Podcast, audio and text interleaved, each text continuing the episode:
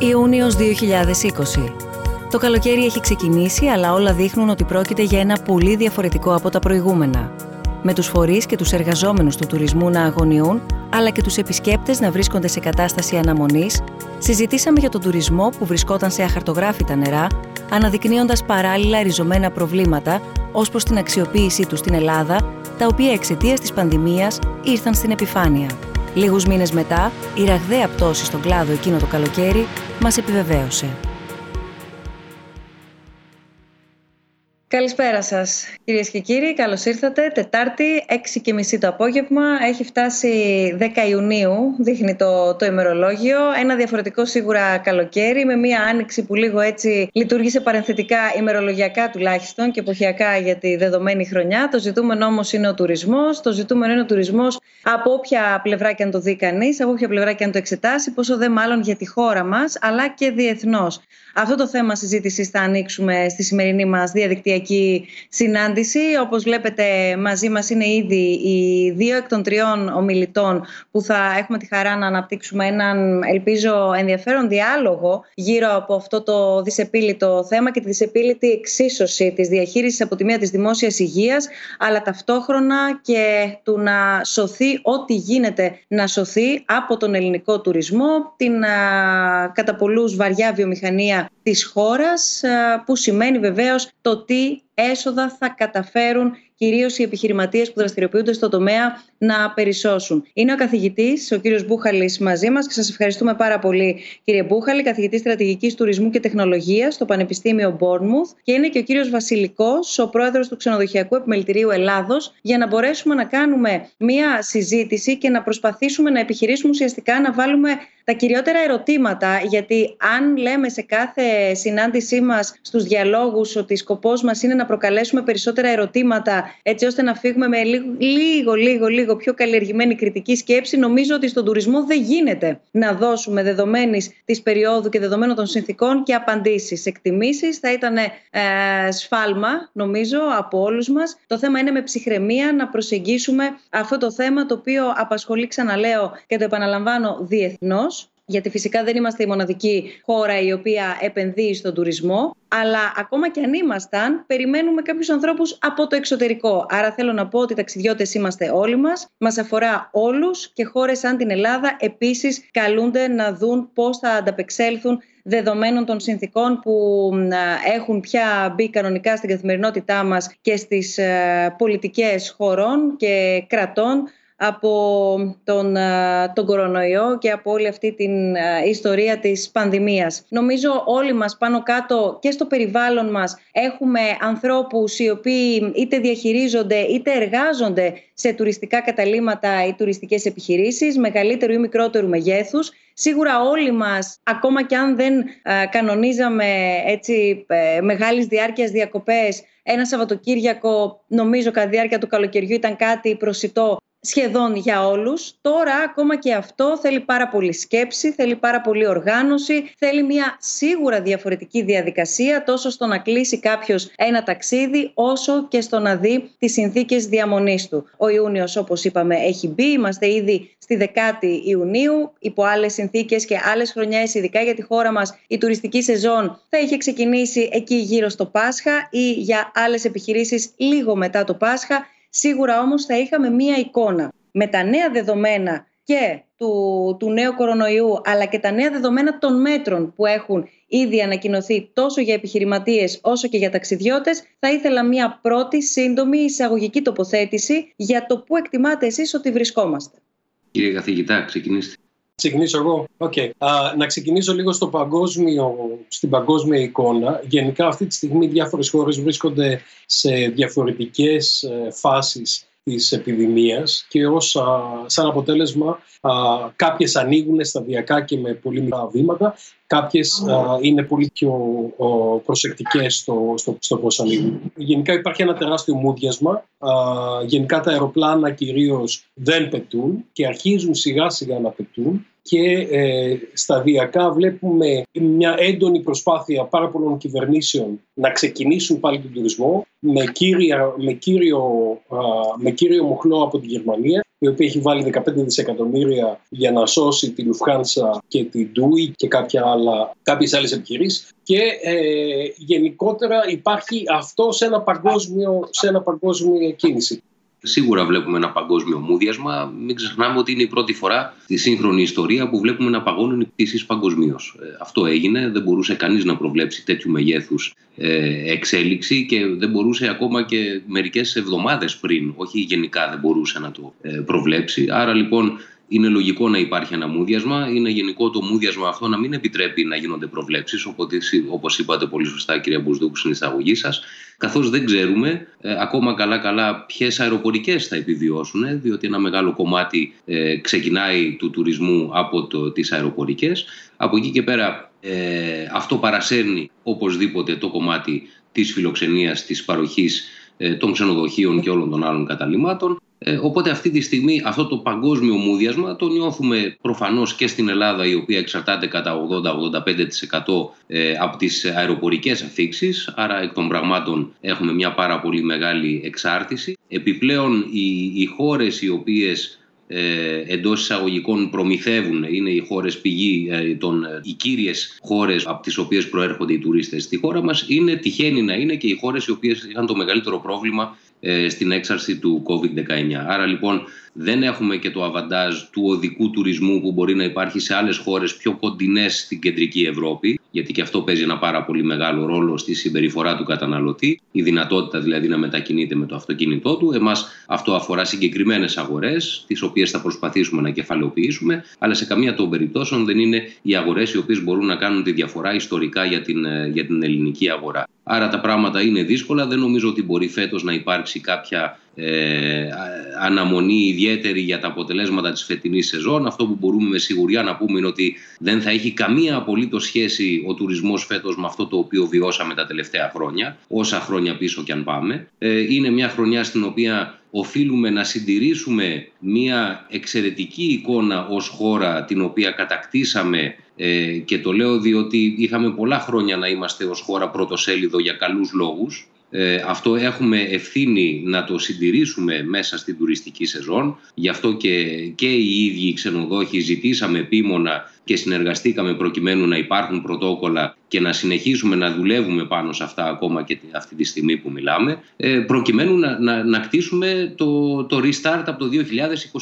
Δεν υπάρχει κάτι άλλο το οποίο μπορούμε να περιμένουμε φέτος. Πάντως αυτό το οποίο μόλις περιγράψατε, ε, κύριε Βασιλικέ, μας κάνει να αντιληφθούμε προφανώς και την πολυπλοκότητα προσέγγισης του, του θέματος. Γιατί εδώ πέρα δεν μπορεί να το δει προφανώς κανένας μονόπλευρα αν θα έρθει τουρισμός στην Ελλάδα, αλλά έχει σημασία να δούμε και από πού θα έρθει και πώς θα έρθει και με ποιο τρόπο θα μας επιλέξει και όλο αυτό τι θα μας δείξει για το άμεσο αλλά και για το λίγο μακρύτερο μέλλον για το οποίο δεν μπορούμε να κάνουμε τώρα συζήτηση. Οπότε καταλαβαίνουμε λίγο το πόσο σύνθετη και με πάρα πολλές λεπτές ε, διαχωριστικές γραμμές είναι η προσέγγιση του θέματος. Θα το, θα το πάω ένα βήμα πίσω. Σε μία από τις συζητήσεις που είχαμε τις προηγούμενες ημέρες ε, όλοι μαζί εν ώψη της σημερινής μας συζήτησης είχατε επισημάνει κύριε Μπούχαλη χωρίζοντας αν θέλετε σε χρονικές φάσεις, σε χρονικές περιόδους έτσι, μετά ε,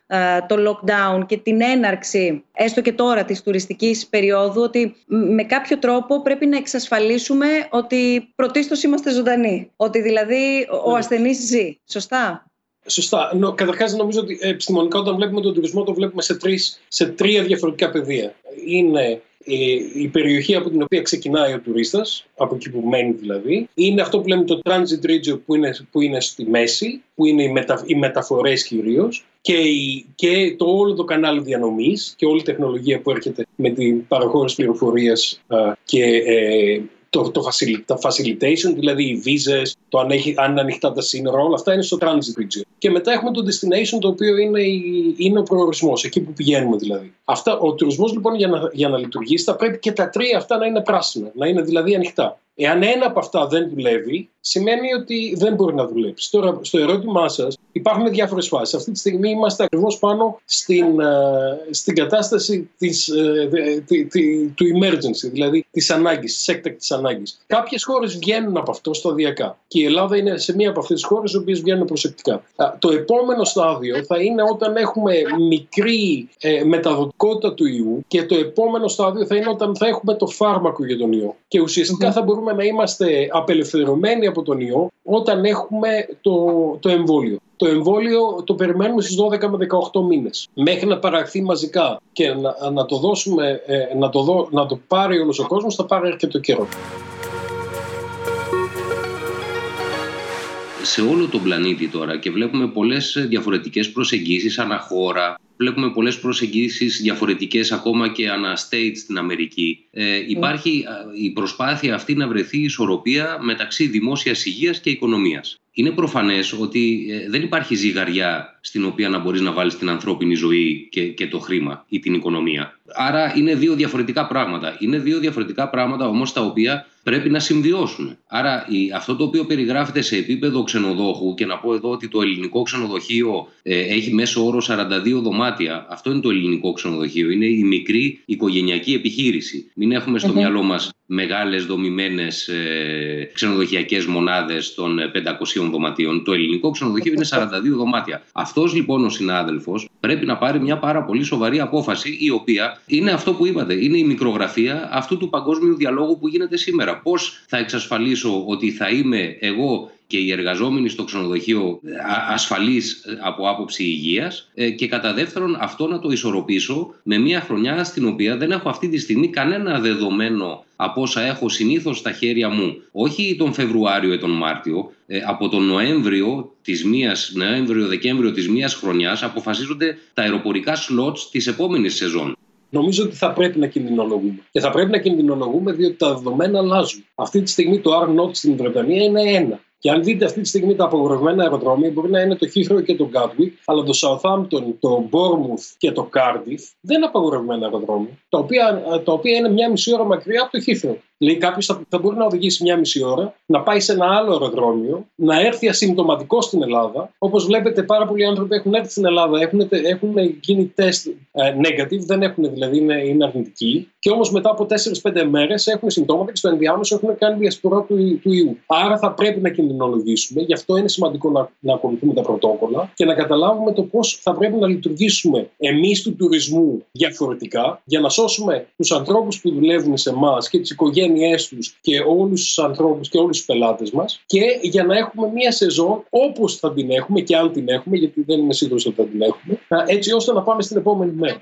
Είδαμε εδώ πέρα και θέλω να βάλουμε στη συζήτησή μας και την κυρία Ζούνη ε, που είναι μαζί μας, να την καλωσορίσουμε. Η Γεωργία Ζούνη είναι διδάσκουσα τμήματος τουριστικών σπουδών. Καλησπέρα σας. Καλησπέρα σας κυρία Ζούνη και ευχαριστούμε πολύ και εσάς που είστε σήμερα μαζί μας. Αυτό που ήθελα να, να ρωτήσω είναι το εξής. Η εικόνα της Ελλάδας ε, ήταν μέχρι στιγμής καλή, δεν επαναλαμβάνω, τα είπαμε και νωρίτερα, τα ανέφερε και ο κύριος ε, Μπούχαλης. Απ' την άλλη, μετά όταν σιγά σιγά μπαίναμε στην επόμενη φάση της πρώτης χαλάρωσης των μέτρων και σιγά σιγά στη συζήτηση επανεκκίνησης του τουρισμού και έναρξης της τουριστικής περίοδου είδαμε και την προσπάθεια από την πλευρά της Ελλάδας να γίνει ελκυστική, να γίνει ακόμα περισσότερο ελκυστική κυρίως στην υπόλοιπη Ευρώπη και στους αν θέλετε στις χώρες που παραδοσιακά έρχονται ε, τουρίστες όπως είναι η Γερμανία που αναφέρατε κύριε Βασιλικέ, όπως είναι η Βρετανία, όπως είναι η Ιταλία, Βρετανία, χώρες με πάρα πολύ υψηλό αριθμό ε, θανάτων, κρουσμάτων και ούτω καθεξής. Παρόλα αυτά αποτελούν στόχο, καταλαμβάνουν ένα πολύ μεγάλο κομμάτι της τουριστικής πίτας παραδοσιακά. Αυτό που ήθελα να ρωτήσω είναι το εξής. Από τη μία είδαμε και βλέπουμε μία προσπάθεια από την Ελλάδα να διασφαλίσει και να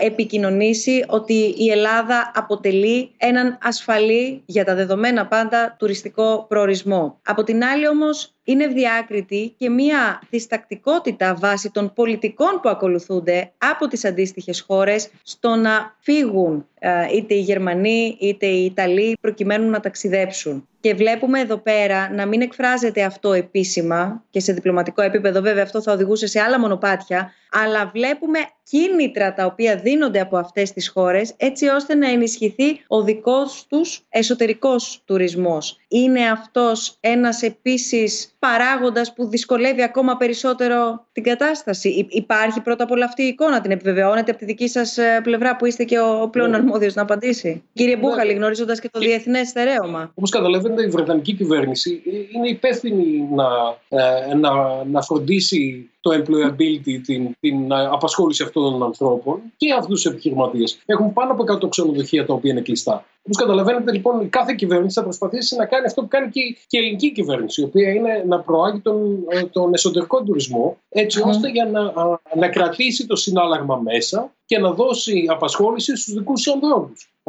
Και αυτό είναι λογικότατο και θα πρέπει να το κάνει. Και όλες οι κυβερνήσεις έχουν σε όλο τον κόσμο εσωτερικό τουρισμό, τον οποίο θα προσπαθήσουν να τον κρατήσουν φέτος και να μην έχουν διαρροή συναλλάγματος στο εξωτερικό. Θα, θα, θα συμφωνήσω με τον κύριο Μπούχαλη. Ρωτήθηκα, συγγνώμη κυρία Ζούνη, ε, ρωτήθηκα ναι, ναι. προημερών ποιος ε, θεωρώ ότι είναι ο μεγαλύτερος ανταγωνιστής μας, ποια χώρα είναι ο μεγαλύτερος ανταγωνιστής μας στην προσπάθεια τώρα ανάκαμψης του, του τουρισμού. Ε, και η απάντησή μου ήταν ακριβώς αυτή. Ο, ο, ο εσωτερικός τουρισμός και η οδική πρόσβαση το, των χωρών που συνήθως τροφοδοτούν τον ελληνικό τουρισμό. Αυτή, αυτός είναι ο ανταγωνιστής μας. Η σιγουριά του ότι θα μπει στο αυτοκίνητό σου από την ε, Γαλλία και θα πας ε, στην Ελβετία ή από τη Γαλλία στην Ισπανία ή από τη Γαλλία στη Γαλλία. Ε, για μένα, όπως κάνουμε μέχρι τώρα τουλάχιστον όσοι επίσημα εκπροσωπούν ε, φορείς έχουν μια πολύ μετρημένη θέση και λένε ότι μέχρι στιγμής έχουμε πάει καλά και θα συνεχίσουμε την προσπάθεια προκειμένου ή κάτω από οποιασδήποτε συνθήκες, με ανοιχτά, με κλειστά σύνορα, να, να συνεχίσουμε να πηγαίνουμε καλά υγειονομικά. Αυτό είναι το βασικό μήνυμα το οποίο πρέπει να περνάμε, διότι είναι δεδομένο, είτε ανοίξουν είτε δεν ανοίξουν τα σύνορα, ότι θα έχουμε κρούσματα. Ε, αρα και, και για, να απαντήσω και, και το, το προηγούμενο ερώτημα, ναι, βεβαίως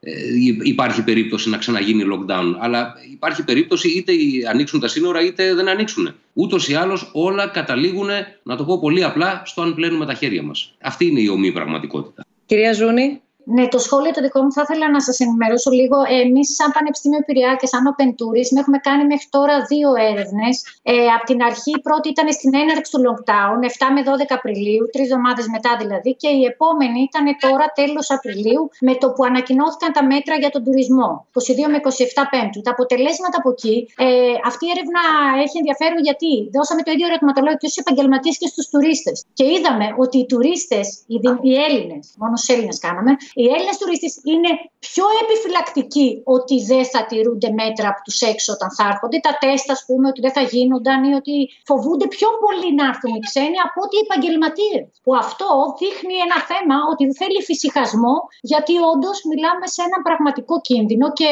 εγώ στα προηγούμενες συζητήσεις, γιατί παρακολουθούσα, το μόνο που θα ήθελα να πω είναι ότι θεωρώ ότι άδικα ο τουρισμός έχει πάρει μεγάλο μερίδιο ευθύνης, παραπάνω από ίσως του ανολογεί, γιατί ένα ξενοδοχείο έχει αναγκαστεί να αλλάξει όλα τα κόστη του και όλες τις, ε, όλες τις λειτουργίες του, ενώ ο τουρίστας σε έναν προορισμό θα κάνει τα πάντα. Θα πάει από το περίπτερο, θα πάει στο ε, ταβέρνα, θα πάει και στο δρόμο και στο παγκάκι. Αλλά σαν να έχει επιμεριστεί την ευθύνη οι τουριστικές επιχειρήσεις παραπάνω από όσο τους αναλογούν και εκεί ε, δεν ξέρω πώς γίνεται, πώς έρχεται η ισορροπία. Αυτό είναι ένα ερώτημα θεωρητικό, αλλά ήθελα να το καταθέσω γιατί και ο κόσμος, η έρευνα μας έδειξε ότι με τα μέτρα τα τουριστικά, δύο στις τρεις τουριστικές επιχειρήσεις και ένας στους δύο τουρίστες είναι επιφυλακτικοί ότι αυτά τα μέτρα λειτουργούν, αυτά θα λειτουργήσουν.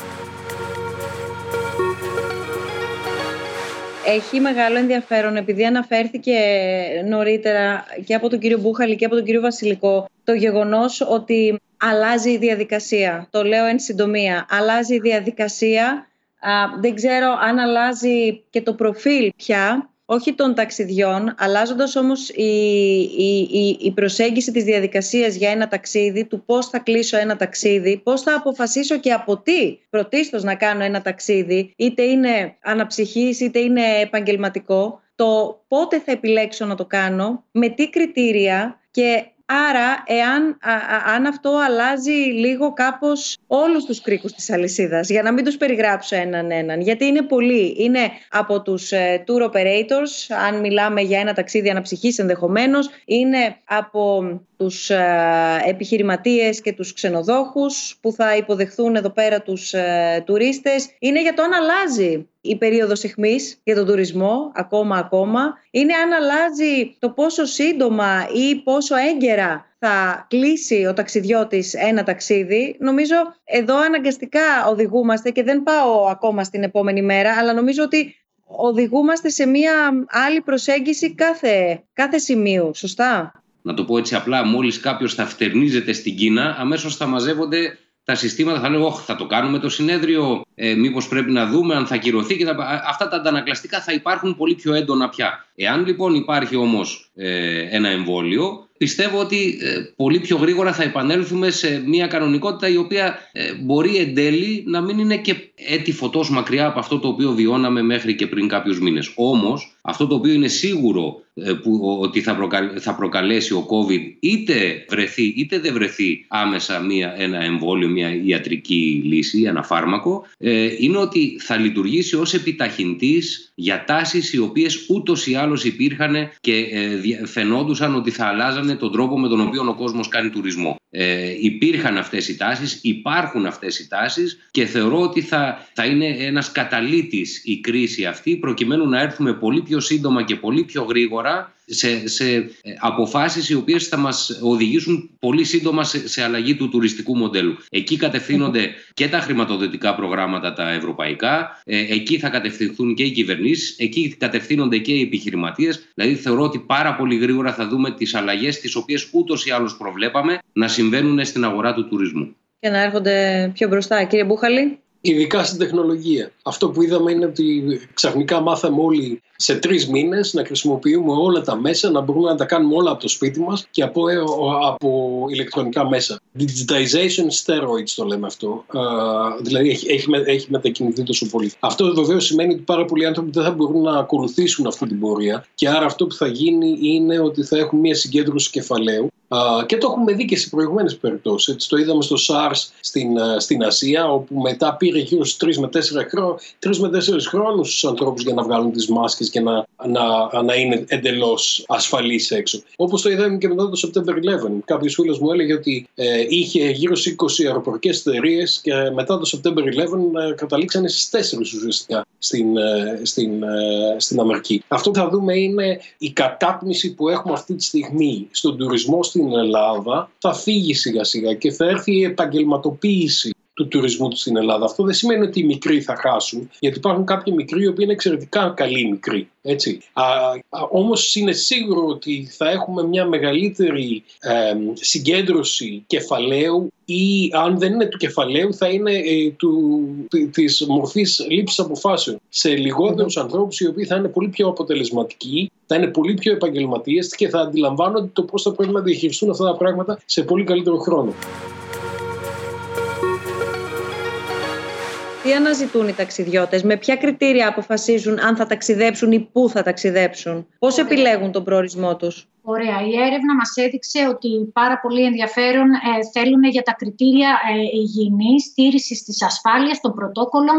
Ε, τους είναι το πρώτο συστατικό που ψάχνουν. Η ασφάλεια στον προορισμό τους ενδιαφέρει πάρα πολύ, όλο το κύκλωμα. Ε, και φυσικά το σημαντικό είναι ότι ακόμα και στο lockdown ενδιαφέρονταν και έψαχναν, κοίταζαν πληροφορίες για προορισμούς, όχι απαραίτητα για να πάνε, απλά για να τους δώσουν έμπνευση και για τις στιγμές που περνάνε. Άρα ε, σε όλες τις φάσεις αυτό που πιστεύουμε εμείς στο marketing είναι ότι πρέπει και την ώρα που είμαστε κλειστοί και στο lockdown και τώρα πριν ακόμα ανοίξουμε πρέπει να κάνουμε πάρα πολλή δουλειά στο marketing γιατί υπάρχουν ε, πολλές ευκαιρίες να ερευνήσω την αγορά μου, να δω τι θέλει για, έτσι ώστε να ανοίξω. Δεν ανοίγω μια μέρα και περιμένω ανοιχτός και θα έρθουν. Πρέπει από πριν Μπορεί να έχω ένα παράδειγμα τι, τι ακριβώς εννοείται για να μπορέσουμε να το κατανοήσουμε περισσότερο; Ναι, για παράδειγμα δείχνει μεγάλη τάση να είναι η επιστροφή στη φύση. Η επιστροφή στη φύση, δηλαδή ο, ε, θα, οι περισσότεροι θα χρειάζονται χώρο, παραπάνω χώρο και άρα θα πάνε σε μέρη πιο στη φύση. Άμα δούμε όμως τις έρευνες τι σημαίνει επιστροφή στη φύση, δεν είναι μόνο τα βουνά, γιατί για τους Αμερικάνους ε, η επιστροφή στη φύση είναι η θάλασσα, είναι η θάλασσα. Άρα, κατεξοχήν η Ελλάδα είναι ένας εναλλακτικός προορισμός στη φύση. Καλησπέρα σας. Μήνυμα από το Facebook. Θα ήθελα να ρωτήσω ποια είναι η εναλλακτική λύση από εδώ και πέρα για το συνεδριακό τουρισμό, καθώς και των εταιριών που έρχονται στην Ελλάδα, συνδυάζοντας το συνέδριο με ένα πρόγραμμα. Ποιο μπορεί να είναι το marketing plan που θα πρέπει να ακολουθήσουμε. Σας ευχαριστώ. Μία πολύ μικρή παρένθεση και μία σύντομη υπενθύμηση. Ο συνεδριακός τουρισμός, ο οποίος είχε δει και είχε πάθει τα χρόνια της κρίσης έτσι και κάπως είχε πάει να ανακάμψει και πάλι κυρίως σε ό,τι αφορά στην Αθήνα. Σας ακούω στο, στο ερώτημα αυτό που μας ε, στέλνουν. Ε, θεωρώ ότι ο συνεδριακό τουρισμό θα είναι από τα, από τα τελε, τελευταίες μορφές τουρισμού που θα επανακινήσουν. Μέχρι το Γενάρη του 2021 όλα με τα συνέδρια έχουν ακυρωθεί και εγώ κάνω γύρω στους 35 keynotes το χρόνο γύρω-γύρω σε όλο τον κόσμο είναι, είναι τεράστιο το πλήγμα και βεβαίως τώρα που μάθαμε όλοι και στο Zoom και σε όλες αυτές τις ηλεκτρονικές πλατφόρμες κάποιο, κάποια νου το αφεντικό θα, θα τον ρωτήσει γιατί να δώσω 3.000 ευρώ για να πας uh, half the way around the world για να, για να κάνεις ένα συνέδριο. Βεβαίως τα συνέδρια θα ξανάρθουν γιατί είναι πάρα πολύ σημαντικό αλλά νομίζω ότι θα πάμε σε, σε πολύ καινούργια μορφή συνεδρίων όπου θα είναι blended, θα είναι άνθρωποι εκεί, άνθρωποι εδώ, ίσως και θα είναι και άνθρωποι οι οποίοι θα γίνεται ένα συνέδριο το οποίο υποτίθεται ότι είναι στην Αμερική, αλλά 100 συνέδρια θα είναι στην Αθήνα. Θα είναι σε ένα, σε ένα μέρος οι οποίοι θα κάνουν. Ε, θα πάμε σε καινούργιες μορφές συνεδρίου. Είναι, είναι νομίζω ε, με, είναι ένα ερώτημα το οποίο θα δούμε στο μέλλον. Βεβαίως και οι πάρα πολλούς ανθρώπους οι οποίοι έχουν μεγάλες συνεδριακές ε, υποδομές, αίθουσες, τα οποία είναι και, έχουμε και εξαιρετικές υποδομές. Νομίζω θα ξανάρθει και νομίζω θα ξανάρθει γιατί δεν υποκαταστείται η, η ανθρώπινη επαφή. Αλλά νομίζω ότι θα αργήσει και υπάρχει και, ένα, και ένας άλλος παράγοντες εδώ, πολλοί από τους, ανθρώπους, πολλοί από τους ε, οργανισμούς δεν θα αφήσουν τους υπαλλήλους τους να ταξιδέψει, να ταξιδέψουν mm. για επαγγελματικά ταξίδια συνεδρίων, διότι θα πάρουν την ευθύνη του να γίνει κάτι για τον υπάλληλο Κύριε Βασιλικέ, ε, ένας είναι ο συνεδριακός τουρισμός. Από εκεί και πέρα είναι ο, ο τουρισμός έτσι όπως γνωρίζουμε τον, ε, και γνωρίζουν και στο εξωτερικό τον ήλιο και τη θάλασσα ε, της χώρας μας. Βεβαίως, ε, πρωτίστως θα έπρεπε να μιλάμε για πολιτιστικό τουρισμό, βεβαίως και μιλάνε αρκετοί στο εξωτερικό, αλλά έχει κανείς την αίσθηση ότι θα υπήρχαν περισσότερα, ε, υπάρχουν περισσότερα περιθώρια ανάπτυξής του. Θέλετε λίγο να έρθουμε στις προοπτικές, τη δυναμική, τις δυνατότητες και την επαναξιολόγηση, αν θέλετε, του ελληνικού τουριστικού προϊόντος. Τι αντιλαμβανόμαστε δηλαδή εμείς ως τουριστικό προϊόν το οποίο παρέχουμε και επικοινωνούμε, αλλά και να μας δώσετε όλοι συνομιλώντας και, και εσείς κύριε Μπούχαλη γνωρίζοντας και τη διεθνή εικόνα και εσείς κυρία Ζούνη έχοντας μελετήσει και τη διεθνή κοινότητα και στο τι αντιλαμβάνονται στο εξωτερικό για το ελληνικό τουριστικό προϊόν. Κύριε Βασιλική, ξεκινώ από εσάς, γιατί ε, ε, έχει νόημα λίγο να σταθούμε, νομίζω, στην προσέγγιση και στις προοπτικές που δημιουργεί για την επόμενη μέρα, ενδεχομένως έστω και από αυτές τις συνθήκες, που τώρα είναι δύσκολες, αλλά ίσως μπορεί να ξεκινήσει ένα προσχέδιο.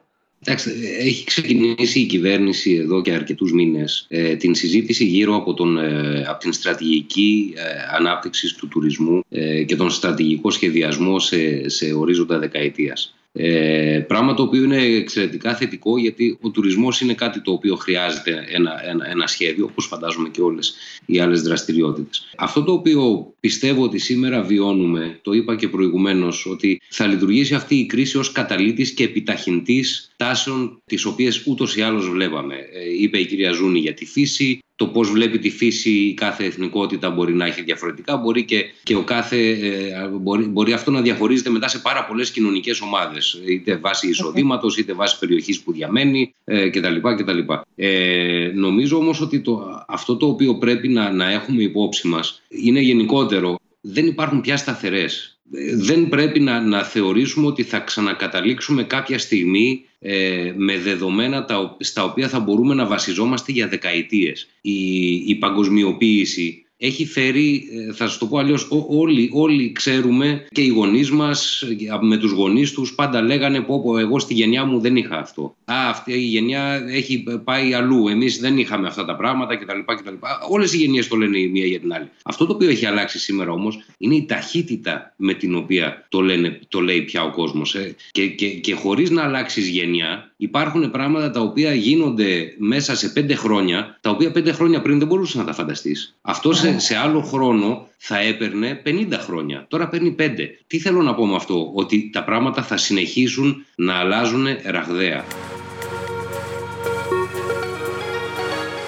Αυτό που ήθελα να ρωτήσω, κυρία Ζούνη, είναι ε, γιατί έχει πραγματικά πολύ μεγάλο ενδιαφέρον η έρευνα που έχετε πραγματοποιήσει. Χωρίζει ε, τον ταξιδιώτη, χωρίζει τον επιχειρηματία. Βλέπουμε πού συναντιούνται και πού δεν είναι τελικά και τόσο μακριά, ενώ προσπαθούν να έρθουν κοντά, βρίσκονται μακριά οι δύο, οι δύο αυτοί κόσμοι. Θέλω τη δική σας εκτίμηση, γιατί το ανοίξατε πριν το θέμα εσείς, για το τι περιθώρια υπάρχουν διαφορετικής προσέγγισης. Είπατε για παράδειγμα ότι μπορούμε να καλλιεργήσουμε καλύτερα το κομμάτι της έρευνας και να, να δούμε τι αναζητήσεις γίνονται για να μπορέσουμε να φτιάξουμε το δικό μας marketing, αν θέλετε, γύρω από τον τουρισμό μας. Αυτό και πρακτικά πώς θα μπορούσε να γίνει και πώς με κάποια εργαλεία τώρα, αν θέλετε και πιο άμεσα θα μπορούσαμε κάπως να, να, να πειραματιστούμε, να πάρουμε μια κάποια πρώτα δείγματα.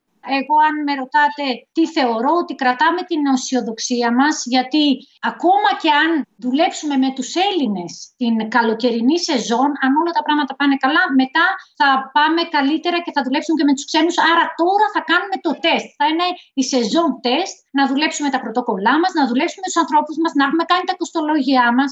Άρα να ξέρουμε ότι θα ανοίξουμε σε χαμηλότερη πληρότητα αλλά θα δουλέψουμε έτσι. Ε, είναι χρονιά όμως αναγέννησης, πρέπει να δουλέψουμε και για την επόμενη μέρα, πρέπει να δούμε τι μπορούμε να κάνουμε διαφορετικά και αυτό εγώ που ε, ε, θεωρώ ότι πρέπει να γίνει είναι να εκμεταλλευτούμε όλα, να αξιοποιήσουμε μάλλον καλύτερα όλα τα στάδια του ταξιδίου ενός πελάτη. Που το, τα, τα στάδια του ταξιδίου ξεκινάνε από το σπίτι του. Ξεκινάνε, τα, τα περισσότερα τα κάνει πριν έρθει καν στον προορισμό, πριν έρθει καν στην επιχείρηση. Αυτό δεν το είχαμε πιάσει. Δεν είχαμε ασχοληθεί πάρα πολύ. Περιμέναμε να μας έρθει ο τουρίστας. Άρα ίσως θα πρέπει να βρούμε ευκαιρίες και επιχειρηματικά μοντέλα και ειδικά αν ε, ε, παληθευτεί το Harvard που λέει ότι μέχρι το 2022 θα έχουμε και social distance και μπορεί να έχουμε και επόμενα lockdown. Άρα αν μερικές περιόδους τα επόμενα χρόνια Λέω ότι μπορεί να έρχονται και επιδημίες μετά την πανδημία. Αν τα επόμενα χρόνια αναγκαζόμαστε να ξαναμπαίνουμε, ίσως θα πρέπει να δουλέψουμε και μοντέλα όταν θα είναι ο τουρίστας στο σπίτι του, πώς η επιχείρηση μπορεί να τον κάνει engage, πώς μπορεί να συνεργαστεί. Και ένα παράδειγμα σας λέω είναι να του πεις σε ένα δωμάτιο, το διαμορφώνεις όπως θέλεις εσύ, ή στον μποστάνι μου, σε, στο χωριό στην Αστυπάλαια, καλλιεργώ αυτό και θα στο στείλουμε e-shop έτσι ώστε να έχουμε πολλαπλά κέντρα κέρδους, αλλά αυτό θέλει χρόνο, το οποίο όμως θέλει εκπαίδευση και συνεργασία. Δηλαδή τώρα θέλει ε, αντίσταση. Στη συνέχεια του χαρακτήρα που περιέγραψε πολύ έτσι εύστοχα και κατανοητά νωρίτερα ο κύριος Βασιλικός, έρχεστε και μας, ε, μας βάζετε και ουσιαστικά ακόμα μία φορά την προσέγγιση της πιο ολιστικής εμπειρίας, δηλαδή να τον αγκαλιάσουμε τον τουρίστα, να μην τον δούμε ήρθες, έφυγες για να δούμε όλοι μας για να δούμε, έτσι. Τι άφησε, σε ποιο μοντέλο ήρθες, αν έμεινε σε all inclusive, αν έμεινε σε κατάλημα που έφαγες, αν βγήκες έξω. Να, να, να βγούμε λίγο από αυτήν την προσέγγιση πια. Ίσως είναι και παλαιότερων δεκαετιών αυτή η προσέγγιση. Σε, Κύριε Μπούχαλη... Μην, μην αγκαλιάσετε κανένα τουρίστα φέτος. 1,5 μέτρο ναι, απόσταση. Σίγουρα. 1,5 απόσταση. Ναι. Κρατάμε το πρωτόκολλο. Να, να έρθει και δεν θα τον αγκαλιάσουμε. Ναι, ναι, ναι, ναι, ναι σωστό, ναι. σωστό. Ε, για να δώσουμε αξία στον πελάτη πρέπει να το, να, το, να το δώσουμε έμπρακτα, δηλαδή ότι τον έχουμε μελετήσει, τον έχουμε στοχεύσει και του δίνουμε Ακριβώς. κάτι που έχει αξία γι' αυτό. Ασχολούμαστε δεν, λοιπόν δεν μαζί του. Μια ζωή να, να ασχοληθούμε μαζί του. Να επαναξιολογήσουμε θα έλεγα και τη λέξη φιλοξενία. Η επιτυχία του τουρισμού από εδώ και πέρα ε, θα είναι το κατά πόσο θα μπορέσει να, να δημιουργήσει για άλλους κλάδους υπεραξίες. Οι συνεργασίες, οι συνέργειες οι οποίες θα δημιουργήσει ο τουρισμός μέσα από τα προϊόντα τα οποία θα αναπτύξει. Και δεν είναι τυχαίο, σε αυτό επενδύουμε και ως ξενοδοχειακό επιμελητήριο, δημιουργώντας δομή διασύνδεσης με τον αγροδιατροφικό, με το ελληνικό πρωινό, δημιουργώντας ε, δομή ε, η οποία έχει να κάνει με, την, με τις start-up, με την τεχνολογία, δημιουργώντας τώρα μια δομή η οποία έχει να κάνει με τη βιώσιμη ανάπτυξη. Αυτά είναι τα, τα πράγματα τα οποία θα μας καθοδηγήσουν από εδώ και πέρα. Πρέπει να, να, να συνδεθούμε, πρέπει ο άνθρωπος ο οποίος θα μπει στο ξενοδοχείο, ξαναλέω το παράδειγμα που είπε προηγουμένως η κυρία Ζούνη, ε, και ο οποίος θα, θα φάει την ντομάτα, να μπορεί να την παραγγείλει από το διαδίκτυο την επόμενη μέρα. Έτσι ο τουρισμός θα φέρει την πλήρη ανάπτυξη, την οποία θα είναι σε πλήρη ανάπτυξη και να βοηθήσει και τους υπόλοιπους κλάδους μέσα από τη δική του ευημερία. Εξαιρετικά ενδιαφέρον, προκλητικό και φάνταστο, εγώ θα έλεγα, το επόμενο ερώτημα, μιας και ακούμε πιθανές κινήσεις για την επόμενη μέρα, για τη δημιουργία νέων τουριστικών μοντέλων, απαιτεί συνδυασμό ιδιωτικών, π.χ. ξενοδοχεία και δημόσιων, π.χ. δήμοι, περιφέρειες κτλ. φορέων. Αυτό από μόνο του είναι μια τεράστια πρόκληση για τη χώρα μας, αφού δεν έχει μάθει να συνεργάζεται σε τέτοιο επίπεδο. Υπάρχουν κάποιες σκέψεις ή προτάσεις γύρω από αυτό το θέμα; Θέλω να πω το αυτονόητο το λέμε εφάνταστο. Μονόδρομος. Το αυτονόητο το λέμε εφάνταστο. Δηλαδή είναι, είναι, είναι, είναι απίθανο αυτό που σημαίνει. Είναι το αυτονόητο. Αυτό δεν είναι μονόδρομος, όπως το είπε ο Αλέξανδρος. Δεν, δεν, δεν, δεν κουβεντιάζεται αυτό. Ναι, έχει δίκιο ο κ. Μπουσδούκ όμως. Όταν το διαβάζει κανείς στη χώρα μας, θα σου πει πώς θα γίνει αυτό. Έτσι είναι. Αυτή είναι η πραγματικότητα την οποία πρέπει να αλλάξει. ο Έλληνας ότι όταν συνεργάζεται και νομίζω ο, απλά το κάνει δυστυχώς μετά από ανάγκη. Είναι η επιχειρηματικότητα ανάγκη και η επιχειρηματικότητα ευκαιρίας. Πρέπει πλέον να αρχίσουμε να το βλέπουμε σαν ευκαιρία. Ότι πρέπει να συνεργαστούμε. Δεν είναι. Δηλαδή δεν πρέπει να φτάσουμε με το όπλο στον κρόταφο. Πρέπει να ξεκινάμε να, να επιδιώκουμε τη συνεργασία. Γιατί ε, ο τουρισμός, η τουριστική εμπειρία πρέπει να τη δούμε με τα μάτια του τουρίστα. Ο τουρίστας την τουριστική εμπειρία τη θεωρεί από την ώρα που ξεκινάει από το σπίτι μέχρι την ώρα που θα ξαναγυρίσει. Όλα αυτά είναι ένα. Άρα πρέπει να συνεργαστούμε με όλους αυτούς. Κυρία Ζούνη, κύριε Βασιλική, κύριε Μπούχαλη, σας ευχαριστούμε πάρα πολύ για ακόμα μία φορά για τη συζήτηση που είχαμε. Να είμαστε καλά, να κυλήσουν όλα όσο το δυνατόν πιο ομαλά και με χαρά να επαναλάβουμε ένα δεύτερο γύρο συζήτησης για το από εκεί και μετά. Τώρα το πότε θα είναι το εκεί, το, το εκεί και το πότε το μετά, όπως είπαμε, δεν είμαστε σε θέση να το προσδιορίσουμε. Θα είμαστε σε επικοινωνία και σε επαφή. Όλοι παρακολουθούμε ούτως ή άλλως σε αυτό το νέο περιβάλλον όσα συμβαίνουν, οπότε είμαι σίγουρη ότι θα συναντηθούμε σίγουρα.